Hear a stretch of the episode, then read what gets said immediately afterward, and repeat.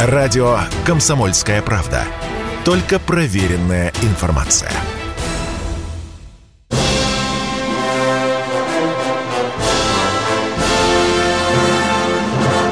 Как Россия повергла непобедимого Наполеона. 210 лет Отечественной войне. Часть первая. Непосредственной причиной являются последствия Тильзитского мира.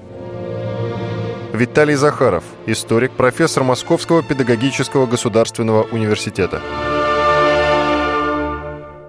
Причина, в принципе, восходит еще к временам коалиционных войн с Францией, имеется в виду в составе Третьей и Четвертой коалиции, и даже еще дальше к французской революции, которую российские правящие круги встретили полностью отрицательно. Россия была вынуждена заключить Тильзитский мир летом 1807 года после серии поражений от Франции в Восточной Пруссии.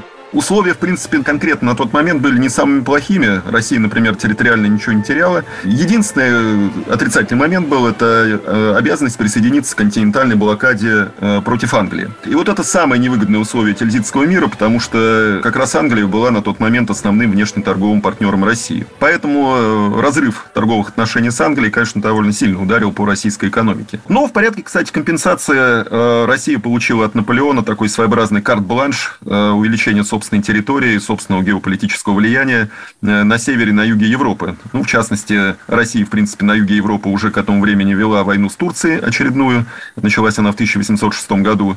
Э, ну и э, во время переговоров в Тильзите Наполеон предложил России, по сути, свою дипломатическую поддержку, если она разгромит Османскую империю. И, в принципе, был согласен на присоединение к России, ну или, во всяком случае, как минимум, протекторат над Дунайскими княжествами и даже более. И на севере Европы соответственно, по сути, Наполеон во время этих переговоров предложил Александру Первому своеобразную сделку, то есть э, тот признает все завоевания Франции, присоединяется к континентальной блокаде, а Франция будет не против, если Россия округлит свою территорию за счет Финляндии, которая тогда принадлежала Швеции.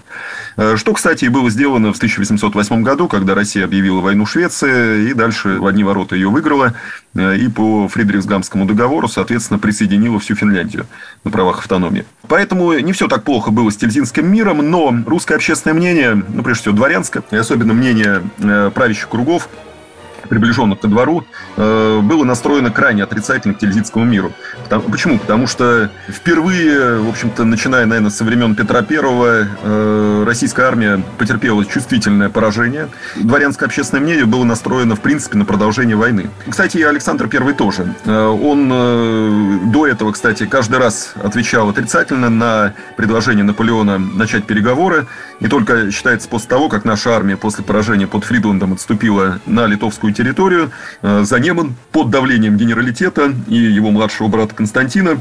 Есть такая легенда, что они э, пришли к Александру после того, как он очередной раз отверг предложение Наполеона э, о начале переговоров. Такой своеобразный ультиматум предъявили, что, мол, если его величество собирается дальше продолжать сопротивление, э, при том, что резервов на данный момент нет, армия разбита, э, то тогда уж пусть лучше отдаст приказ каждому офицеру взять пистолет и выстрелить себе в висок. То есть эффект от сопротивления будет примерно таким, коллективное самоубийство. Вот только после этого Александр пошел на переговоры. Так вот, возвращаясь э, к причинам войны 1812 года, несмотря вот на эти территориальные приобретения на севере, присоединение Финляндии, э, все равно дворянское общественное мнение было настроено крайне отрицательно к Союзу Франции, потому что несмотря на все-таки довольно низкий уровень развития товарно-денежных отношений, все-таки определенная часть э, дворянства, особенно богатого, аристократического, скажем так, с большими земельными владениями, все-таки была втянута в международную торговлю, и как раз именно они э, больше всех и пострадали от условий Тильзитского мира. Ну а с учетом того, что как раз э, именно представители таких богатых семей, в общем-то, влияли на внешнеполитический курс, то, понятное дело, Александру Первому нужно было с этим считаться. Плюс Плюс, конечно же, сказались и личные мотивы самого императора Александра I. Дело в том, что э, в тайне он ненавидел Наполеона. Э, на переговоры с Временный Союз с ним он пошел вынужденно, вынашивал реваншистские планы. А почему он ненавидел Наполеона? Потому что после убийства герцога Ингиенского, по мнению Александра, Наполеон нанес ему тяжкое оскорбление, когда в ответ на послание Александра с протестом против нарушения всех норм международного права, гуманизма и так далее, э, Наполеон в ответном послании намекнул на то, что Александру нечего ввязываться в чужие дела. Э, там прямой намек содержался на замешанность самого Александра в убийстве собственного отца, Павла I. И Александр тяжело воспринял эти намеки, и для него Наполеон стал, по сути, врагом номер один.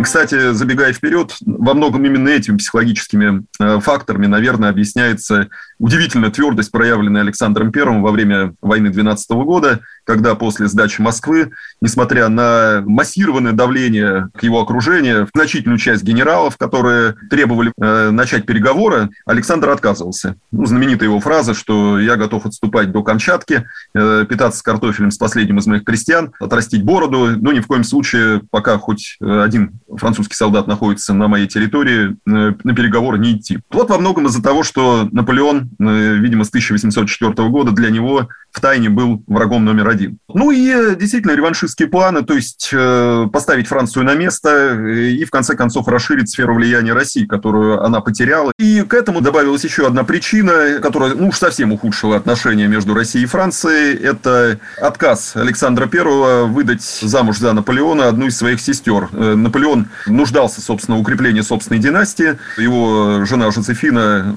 в общем не могла родить наследника. Наполеон задумался о том, чтобы породниться с кем-нибудь из старых европейских династий. Я думаю, что эта версия несостоятельная.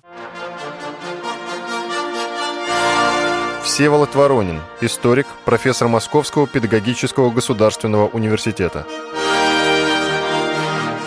потому что ведь дочь австрийского императора Мария Луиза стала супругой императора Наполеона. Это никак э, французам не, не мешало в дальнейшем воевать с австрийцами, а австрийцам с французами. Поэтому, конечно, династические узы многое значили в то время, но отнюдь не все. История с так называемой русской женитьбой Наполеона, она действительно имела место быть. Сабир Яникеев, аспирант Института истории Санкт-Петербургского госуниверситета, реконструктор, популяризатор науки. Наполеон сватался к русской великой княжне, ему было отказано, и он, соответственно, разобиделся и начал войну с Россией. Нет, это все, конечно, никоим образом не так. Э, великие державы не вступают в смертный бой из-за каких-то там амурных дел. Дело в том, что э, вот эта история с э, женитьбой Наполеона была в некотором смысле последней попыткой наладить взаимоотношения с Россией.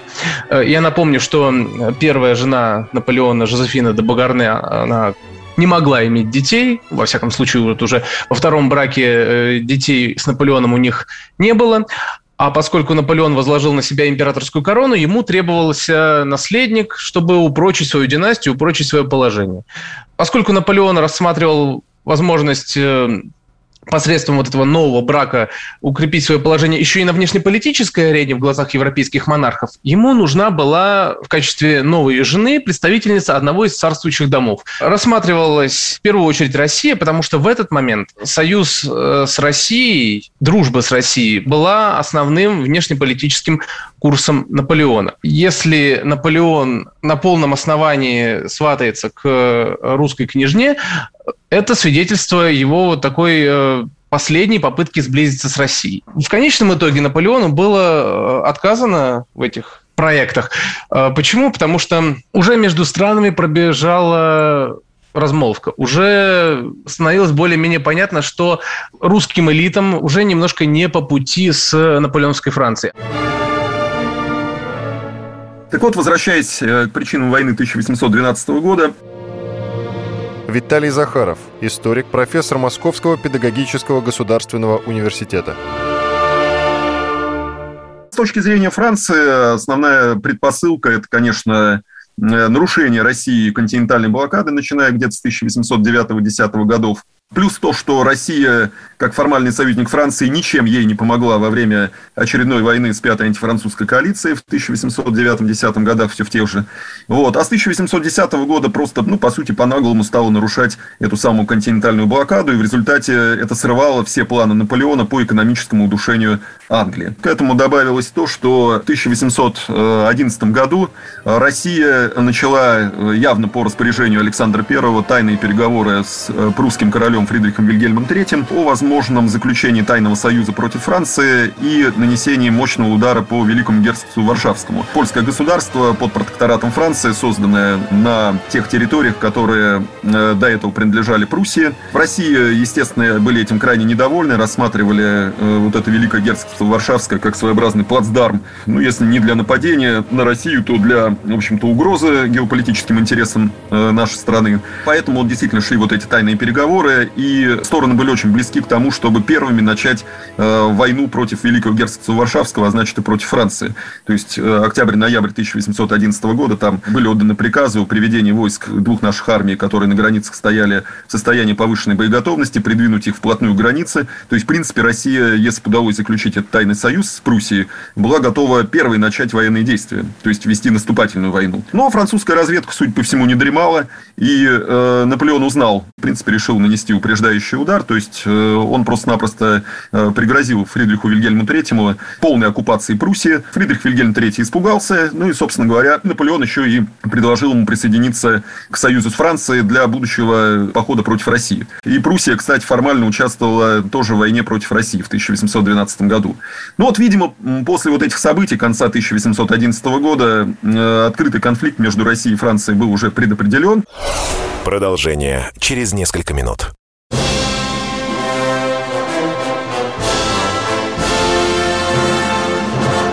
Как Россия повергла непобедимого Наполеона. 210 лет Отечественной войне. Часть вторая французская империя абсолютно доминировала на европейском континенте. Европа от э, Пиренеев до Варшавы – это была Франция. Всеволод Воронин, историк, профессор Московского педагогического государственного университета у Франции было несколько проблем. Это Англия, которая продолжала свою борьбу против Наполеона. Это Испания, которая была а, оккупирована французами за несколько лет до того. Наполеон решил стать также испанским королем, но жестоко за это поплатился, потому что Испания на несколько лет стала театром кровавых э, военных действий. И, наконец, э, Россия, которая была слишком велика для того, чтобы оказаться в роли роли наполеоновского вассала. Поэтому вторжение Наполеона в Россию имело назидательный смысл. Надо было заставить императора Александра быть более послушным, следовать в фарватере наполеоновской политики, соблюдать континентальную блокаду Англии, ну а еще лучше быть верным союзником Наполеона. Конечно, он полагал, что если все удастся очень хорошо, то действительно можно будет даже в России, в Петербурге поменять власть, сделать э, э, императором всероссийским своего ставленника и таким образом иметь еще один вассальный трон. Ну, э, у императора французов кружилась голова, Никто не давал гарантии императору Наполеону, что в России с ним всегда будут воевать по каким-то рыцарским правилам. В итоге война в России становится делом всех сословий. Русский народ поднимается на борьбу с завоевателем мнение дворян, оно было очень важным для страны, для народа. И в итоге действительно произошло некое сплочение, которое увенчается победой в войне с Наполеоном. Прежде всего, Наполеон – это реальный политик. Сабир Яникеев, аспирант Института истории Санкт-Петербургского госуниверситета, реконструктор, популяризатор науки. У него было свое видение того, что он считает благом для своего народа, для своего государства. К этой цели он последовательно шел на протяжении всего своего царства. Безусловно, это лично очень амбициозный человек. И в то же время порождение своей эпохи. Потому что без французской революции не было бы Наполеона, это совершенно точно. Вот родись он на сто лет раньше или на сто лет позже, скорее всего, мы бы не говорили о нем вот том ключе, в котором э, мы говорим о нем сейчас. Такого образа Наполеона у нас бы просто не сложилось. Очень амбициозный человек, очень одаренный человек. Он по праву считается одним из величайших э, полководцев во всей мировой истории. Не случайно его военное наследие изучают в академиях э, военных до сих пор. Хотя вроде бы уже прошло больше 200 лет. Этот человек, несмотря на то, что он порождение французской революции со всеми ее, вне всякого сомнения, прогрессивными достижениями, это человек достаточно консервативный. И этот консерватизм на протяжении его правления, он все более усиливался. А какова природа этого консерватизма? Прежде всего, она кроется в его э, происхождении и, то, и, и в той среде, из которой он происходил. Необходимо понимать, что Наполеон все же не совсем француз. Он уроженец острова Корсика, что находится к северу от Сардинии в Средиземном море. Э, Корсика вообще-то долгое время принадлежала Лигурийской э, э, республике со столицей в Генуе. И этнически Наполеон скорее итальянец. Я напомню, что корсиканский язык – это диалект итальянского языка. И оказавшись во Франции, он был поначалу немножко не в своей тарелке. Наполеон был уж слишком масштабной личностью. Виталий Захаров, историк, профессор Московского педагогического государственного университета.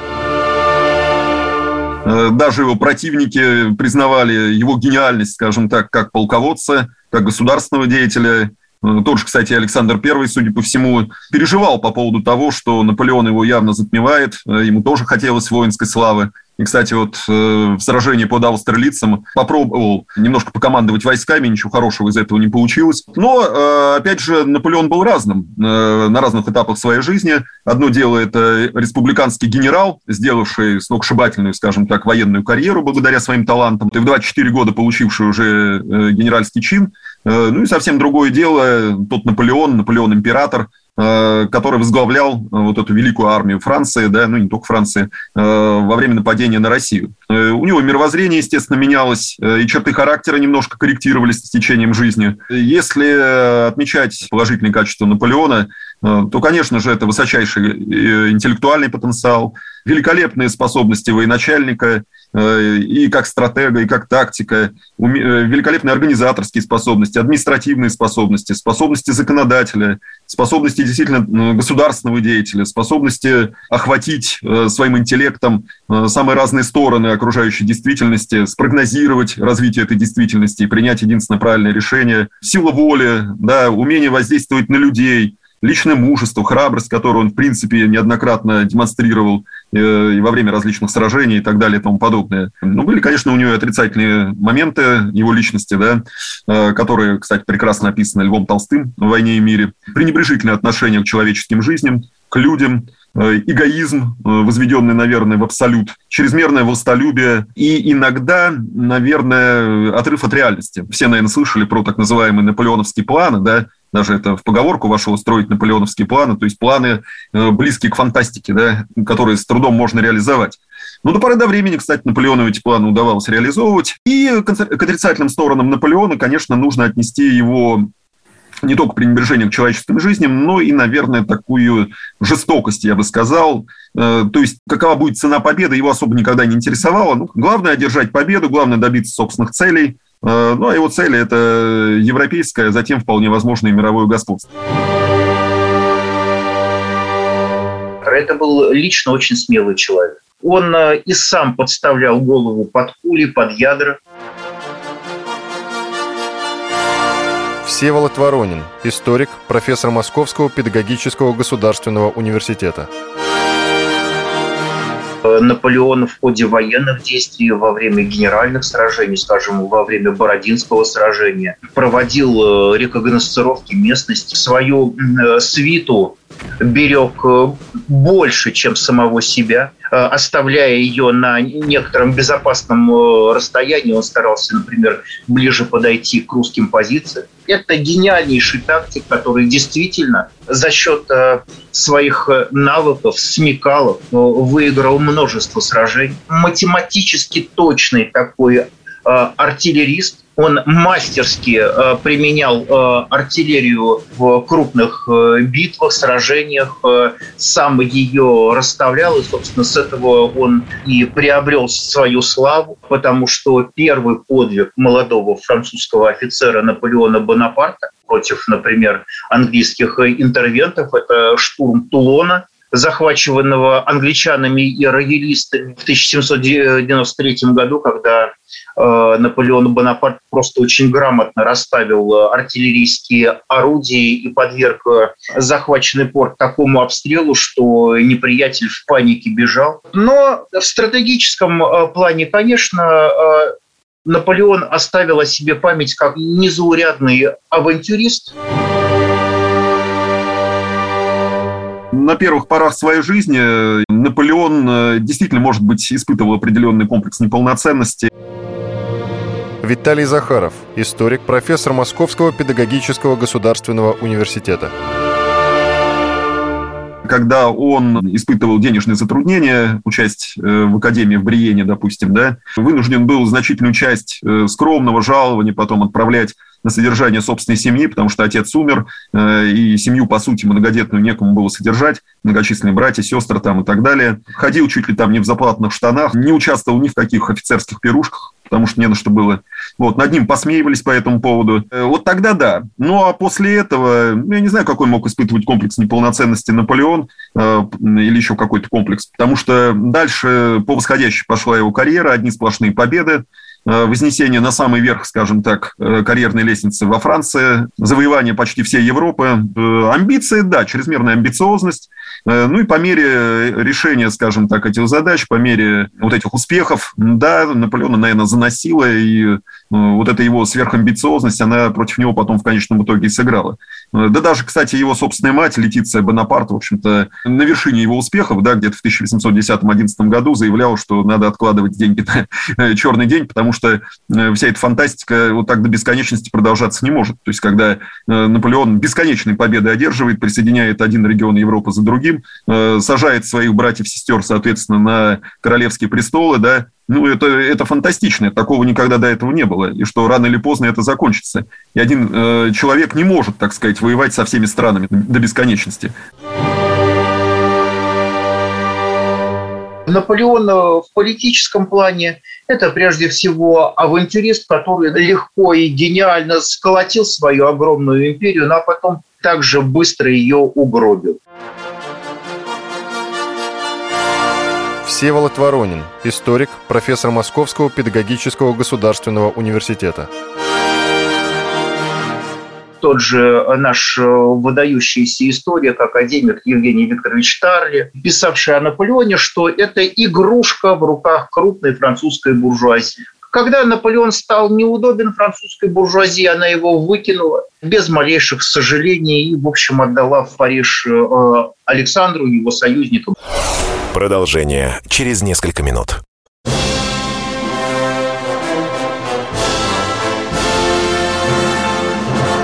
Как Россия повергла непобедимого Наполеона. 210 лет Отечественной войне.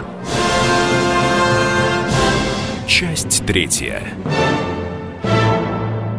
Итак, в ночь на 24 июня 1812 года Наполеон с более чем 600-тысячной армией без объявления войны перешел реку Неман и вторгся в Россию. За год до этого он говорил своему послу в Варшаве об Атуде Пратту. Через пять лет я буду владыкой всего мира. Остается одна Россия. Я раздавлю ее. Русских варваров, как Наполеон назвал нас однажды, он не боялся. Чем закончилась попытка европейского императора отбросить русских во льды, хорошо известно. Ровно через пять месяцев после этого Наполеон с позором бежал из России через реку Березину с жалкими остатками некогда победоносного войска, потеряв более 550 тысяч солдат и свыше 1200 орудий. Наполеон, казалось бы, все предусмотрел. Виталий Захаров, историк, профессор Московского педагогического государственного университета. Он, кстати, единственный раз, наверное, за всю его блестящую военную карьеру сделал ставку не столько на качество, сколько на количество войск. Он собрал гигантскую армию, которую до этого в истории просто не существовало, до 650 тысяч человек. Армия вторжения, вот эта великая армия, грандая армия, да. Но в этом количестве была и обратная сторона медали, как говорится, потому что французские части составляли меньше половины, а где-то 55-60% этого огромного количества составляли контингенты э, завоеванных Наполеоном рядом стран. Сами понимаете, что моральный дух э, этих самых солдат и офицеров был довольно низок. Нельзя сказать, что они из-под палки воевали, но, в принципе, у них только один, наверное, стимул был – захват трофеев. Э, вот это только двигало. План Франции заключался в том, чтобы навязать России приграничные сражения, одно или два, разгромить, пользуясь э, колоссальным количественным перевесом на первом этапе, как минимум в два с половиной раза, наши армии, и дальше типа дело сделано. Да? Россия без армии существовать не может, пойдет на переговоры и тому подобное. И Наполеон в данном случае совершил грубую ошибку. Он не предусмотрел, что русская армия может уклониться от генерального сражения и отступать вглубь территории, что и произошло. Ну, знаменитая скифская тактика Барклая де Толли. Плана Б у Наполеона, по сути, не было. Он ведь э, в разговорах со своим окружением собирался, в принципе, закончить кампанию 1812 года разгромом русской армии и, соответственно, остановиться в Минске или в Смоленске. А тут получилось, русская армия не разгромленная, она отступает вглубь территории, ну и, соответственно, Наполеону пришлось ее преследовать, чтобы все-таки навязать вот это самое генеральное сражение. Во многом это, конечно, была авантюра императора французов. Всеволод Воронин, историк, профессор Московского педагогического государственного университета.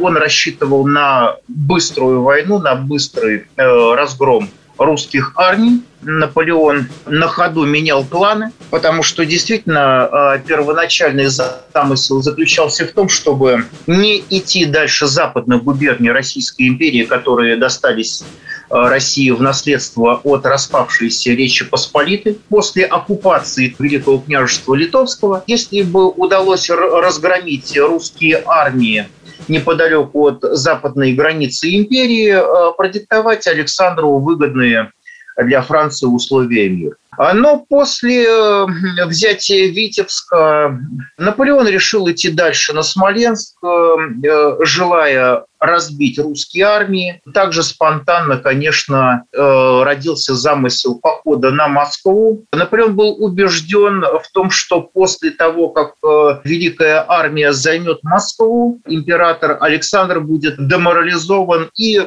согласится на мирные условия. Конечно, ему в голову не приходила мысль, что император Александр, ну и Кутузов, да, э, что эти два эм, незаурядных человека, которые в личном плане не очень хорошо друг к другу относились, но э, в смысле политическом и военном э, были абсолютными единомышленниками и понимали друг друга с полуслова, э, что они, в общем, ни в коем случае не испугаются прихода французов в Москву и, собственно, будут ясно понимать, что с этого война только начинается.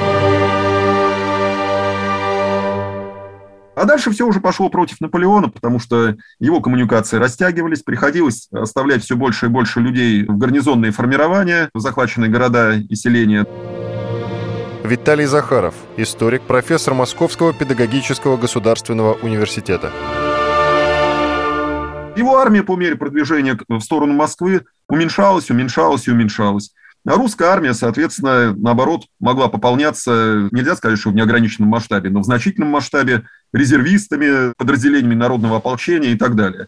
А к этому добавилось еще и широкомасштабная партизанская война и военных подразделений типа Дениса Давыдова там, или Сеславина, и э, действительно подразделений крестьянских, стихийно возникающих, первоначально как отряды самообороны, а затем, собственно говоря, и действительно настоящие партизанские народные отряды, типа там Василиса Кожина, Ермолая Четвертакова, ну и тому подобное. И э, еще одна причина, помимо правильно выбранной тактики русским командованием, здесь, конечно, огромную роль сыграл Барклай де Толли, который, э, невзирая на колоссальное давление дворянского общественного мнения, которая требовала дать сражение, ни в коем случае не отступать, не позорить честь русского мундира, он не согнулся и гнул свою линию, чувствуя свою правоту. И Барклай де Толли, собственно говоря, делал, конечно, все правильно. Другое дело, что, еще раз повторю, подвергался колоссальному давлению отрицательному дворянского общественного мнения. Ну и помимо традиционного героизма русских солдат, русских офицеров, добавился еще и субъективный фактор – это твердость, проявленная Александром Первым. А если бы он пошел на эти переговоры после сдачи Москвы, то совершенно по-другому мы бы рассматривали итоги войны 12 года. Даже если бы сохранились прежние границы, Наполеон тогда бы э, свой поход на Москву мог э, рассматривать как очередную свою победу, ну или хотя бы полупобеду, ну уж никак не поражение. Наверное, главная все-таки причина – это то, что э, сопротивление приобрело характер общенародной войны. Недаром она называется Отечественная война. Прежде всего, хотелось бы развеять миф о том, что Наполеон якобы плохо готовился к войне с Россией, якобы он недооценивал ни волю русского народа к сопротивлению, ни потенциал России как державы. Сабир Яникеев, аспирант Института истории Санкт-Петербургского госуниверситета, реконструктор, популяризатор науки. На самом деле это не так. Вот опять же отсылаю всех к свежей монографии Владимира Николаевича Земцова, которая построена на основании прежде всего приказов, э, декретов и писем Наполеона, которые вышли из-под его пера прежде всего вот в момент полномасштабной подготовки к войне с Россией. И из этих писем, приказов и декретов мы можем видеть, что Наполеон готовился к войне очень тщательно. В текстах, вышедших из-под пера Наполеона, постоянно сквозит вот эта идея о том, что к войне надо готовиться тщательно. Вот у русских есть казаки, давайте мы создадим тоже кавалерию, вооруженную пиками, которая будет как бы противопоставлена этим казачьим частям, э, пишет маршал Удову.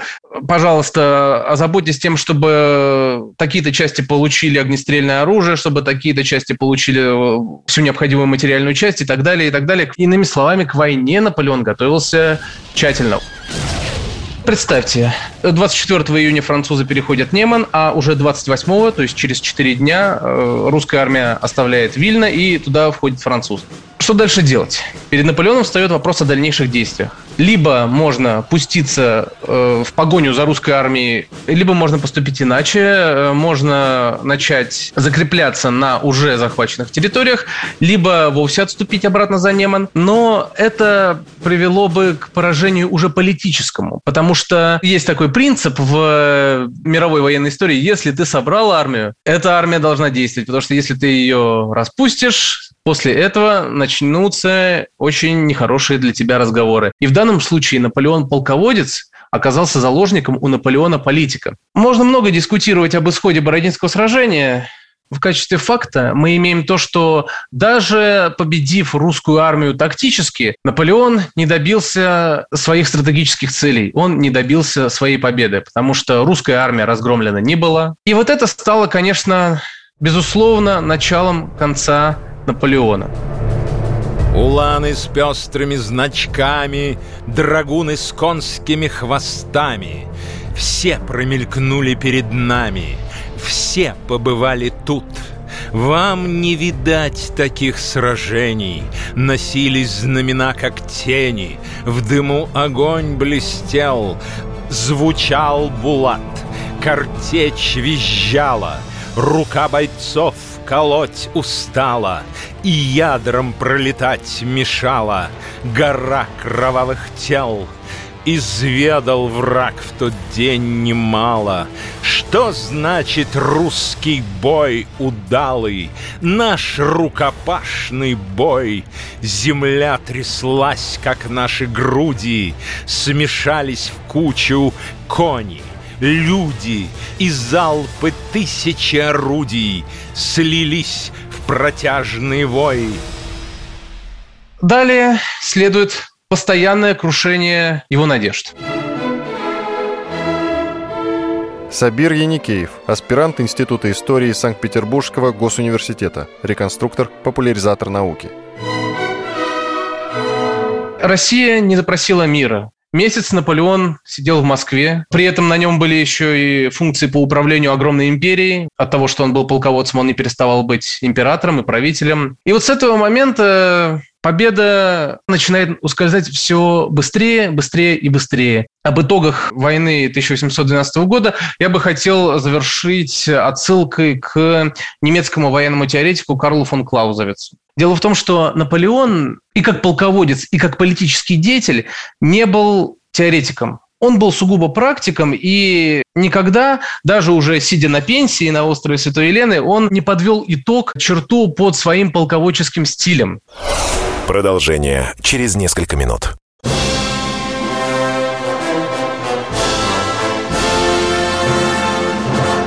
Как Россия повергла непобедимого Наполеона. 210 лет Отечественной войне. Часть четвертая. Вот смерклась. Были все готовы за утро бой затеять новый и до конца стоять. Вот затрещали барабаны и отступили басурманы. Тогда считать мы стали раны, товарищи считать. Да, были люди в наше время, Могучее, лихое племя, Богатыри, не вы. Плохая им досталась доля, Немногие вернулись с поля. современной историографии существует целый ряд авторов, которые считают, что план ведения войны, который был реализован Кутузовым, на самом деле это был план Барклая де Толли.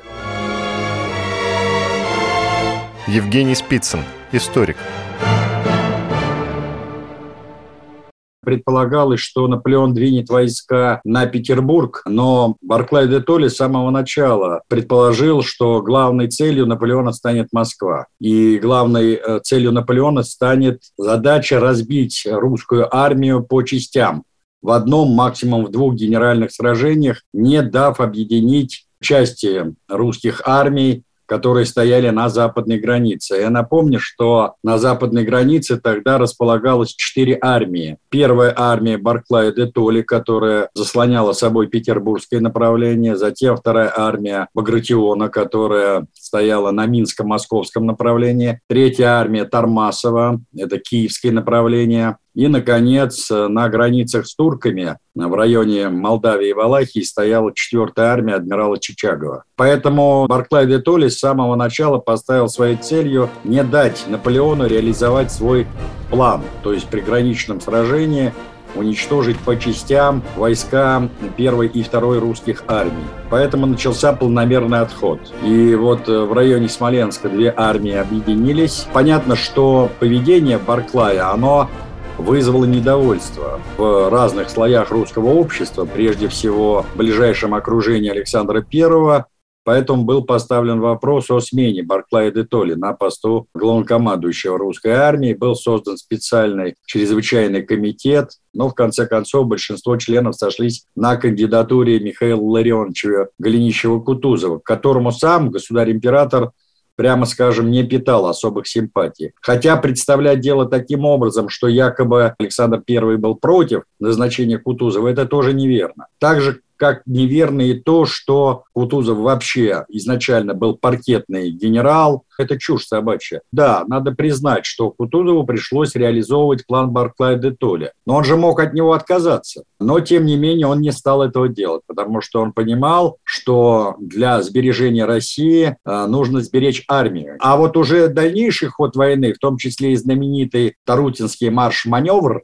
это была, конечно, заслуга Кутузова, потому что ему надо было не только оторваться от противника, но и запутать следы, что называется, с тем, чтобы создать надежный лагерь, куда бы могли стекаться резервы, причем не только людские резервы, но и продовольствие, военная техника, ну, условно говоря, артиллерия, да, вооружение, боеприпасы и так далее, и так далее. И вот мне кажется, что вот этот Тарутинский марш-маневр, он по сути дела, уже стал переломным в ходе этой войны. С одной стороны, мы оторвались от неприятеля, а с другой стороны, мы взяли под защиту очень важные коммуникации, прежде всего южные коммуникации которые связывали армию с Тулой, с Каширой, с Брянском, где находились, во-первых, крупные заводы оружейные, а во-вторых, где находились довольно крупные арсеналы вооружений.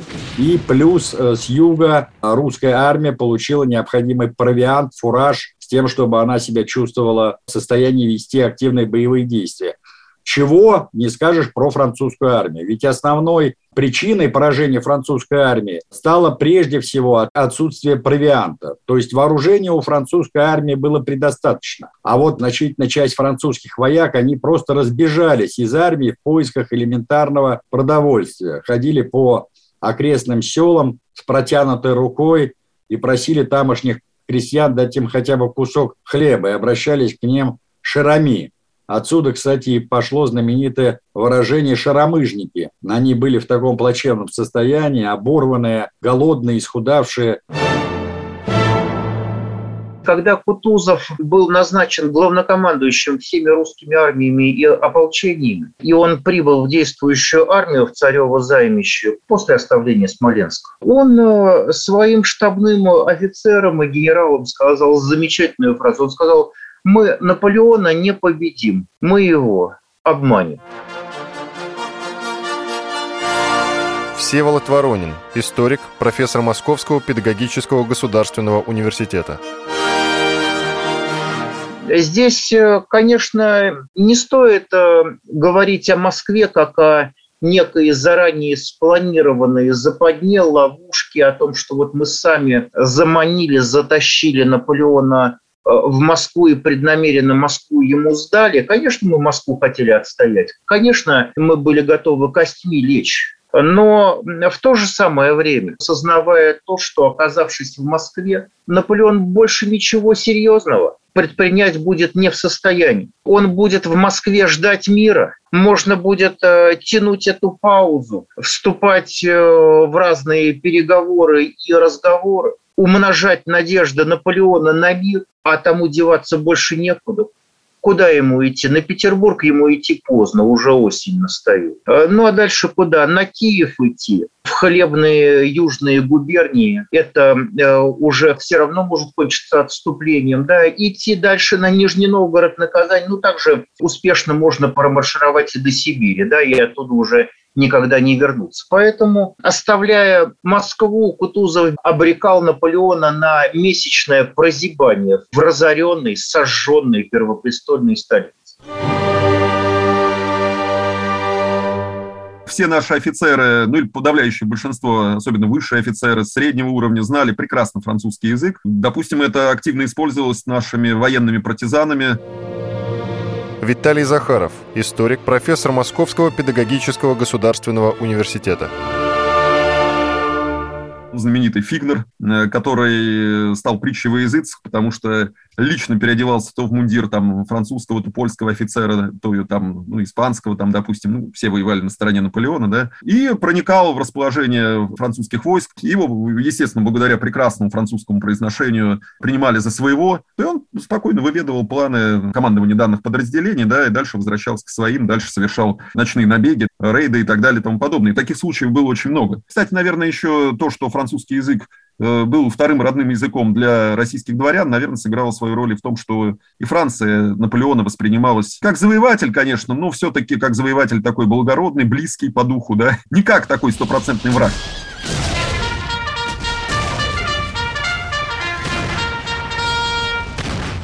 Все-таки урон от французского вторжения был несопоставимо ниже, чем урон от вторжения гитлеровской Германии. Политики геноцида э, по отношению к мирному населению на оккупированных территориях со стороны наполеоновских войск не проводилось. Наоборот, в принципе, стороны демонстрировали, я бы сказал, определенное благородство по отношению друг к другу. К пленным очень благожелательное, в общем-то, было отношение, тем более, если раненые попадали в плен, противоположная сторона оказывала такую же медицинскую помощь, как и своим, что называется. Но, опять же, если Гитлер гитлеровская Германия, ну, прежде всего, сам Гитлер, да, как глава государства, ставили целью полное уничтожение ну, на тот момент советского государства, то Наполеон таких задач явно не ставил.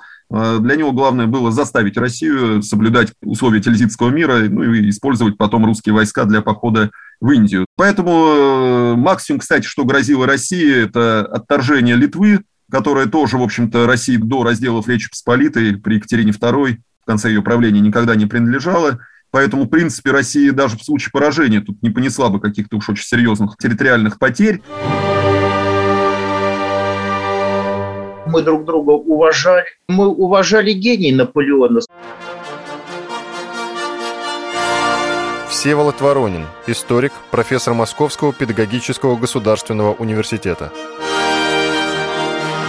Будучи э, нейтральными по отношению друг к другу, будучи союзниками, будучи врагами, противниками друг друга. Слушайте, когда император Николай I для своего парадного кабинета заказывал большой парадный портрет Наполеона на коне, ну, слушайте, ну, мы все прекрасно понимаем, да. Наполеон не был для России персоной нон-грата. К нему было сложное отношение, но ни в коем случае не такое, как Гитлеру никакого нацизма, вот, никакого вот такого человека ненавистничества, никакого отношения, значит, вот именно как э, ко второму сорту, никакого стремления к уничтожению здесь э, со стороны Наполеона не было. Я имею в виду уничтожение целых наций, стран и прочее. Наполеон по-своему, как он умел и как себе это представлял, стремился к некой европейской гармонии, ну, естественно, при главенствующей роли Франции, Французской империи своей лично, но это ни разу не Гитлер.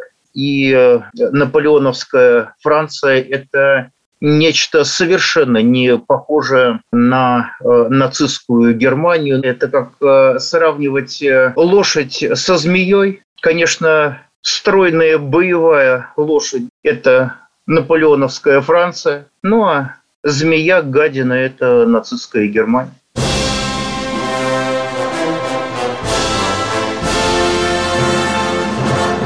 Как Россия повергла непобедимого Наполеона. 210 лет Отечественной войне.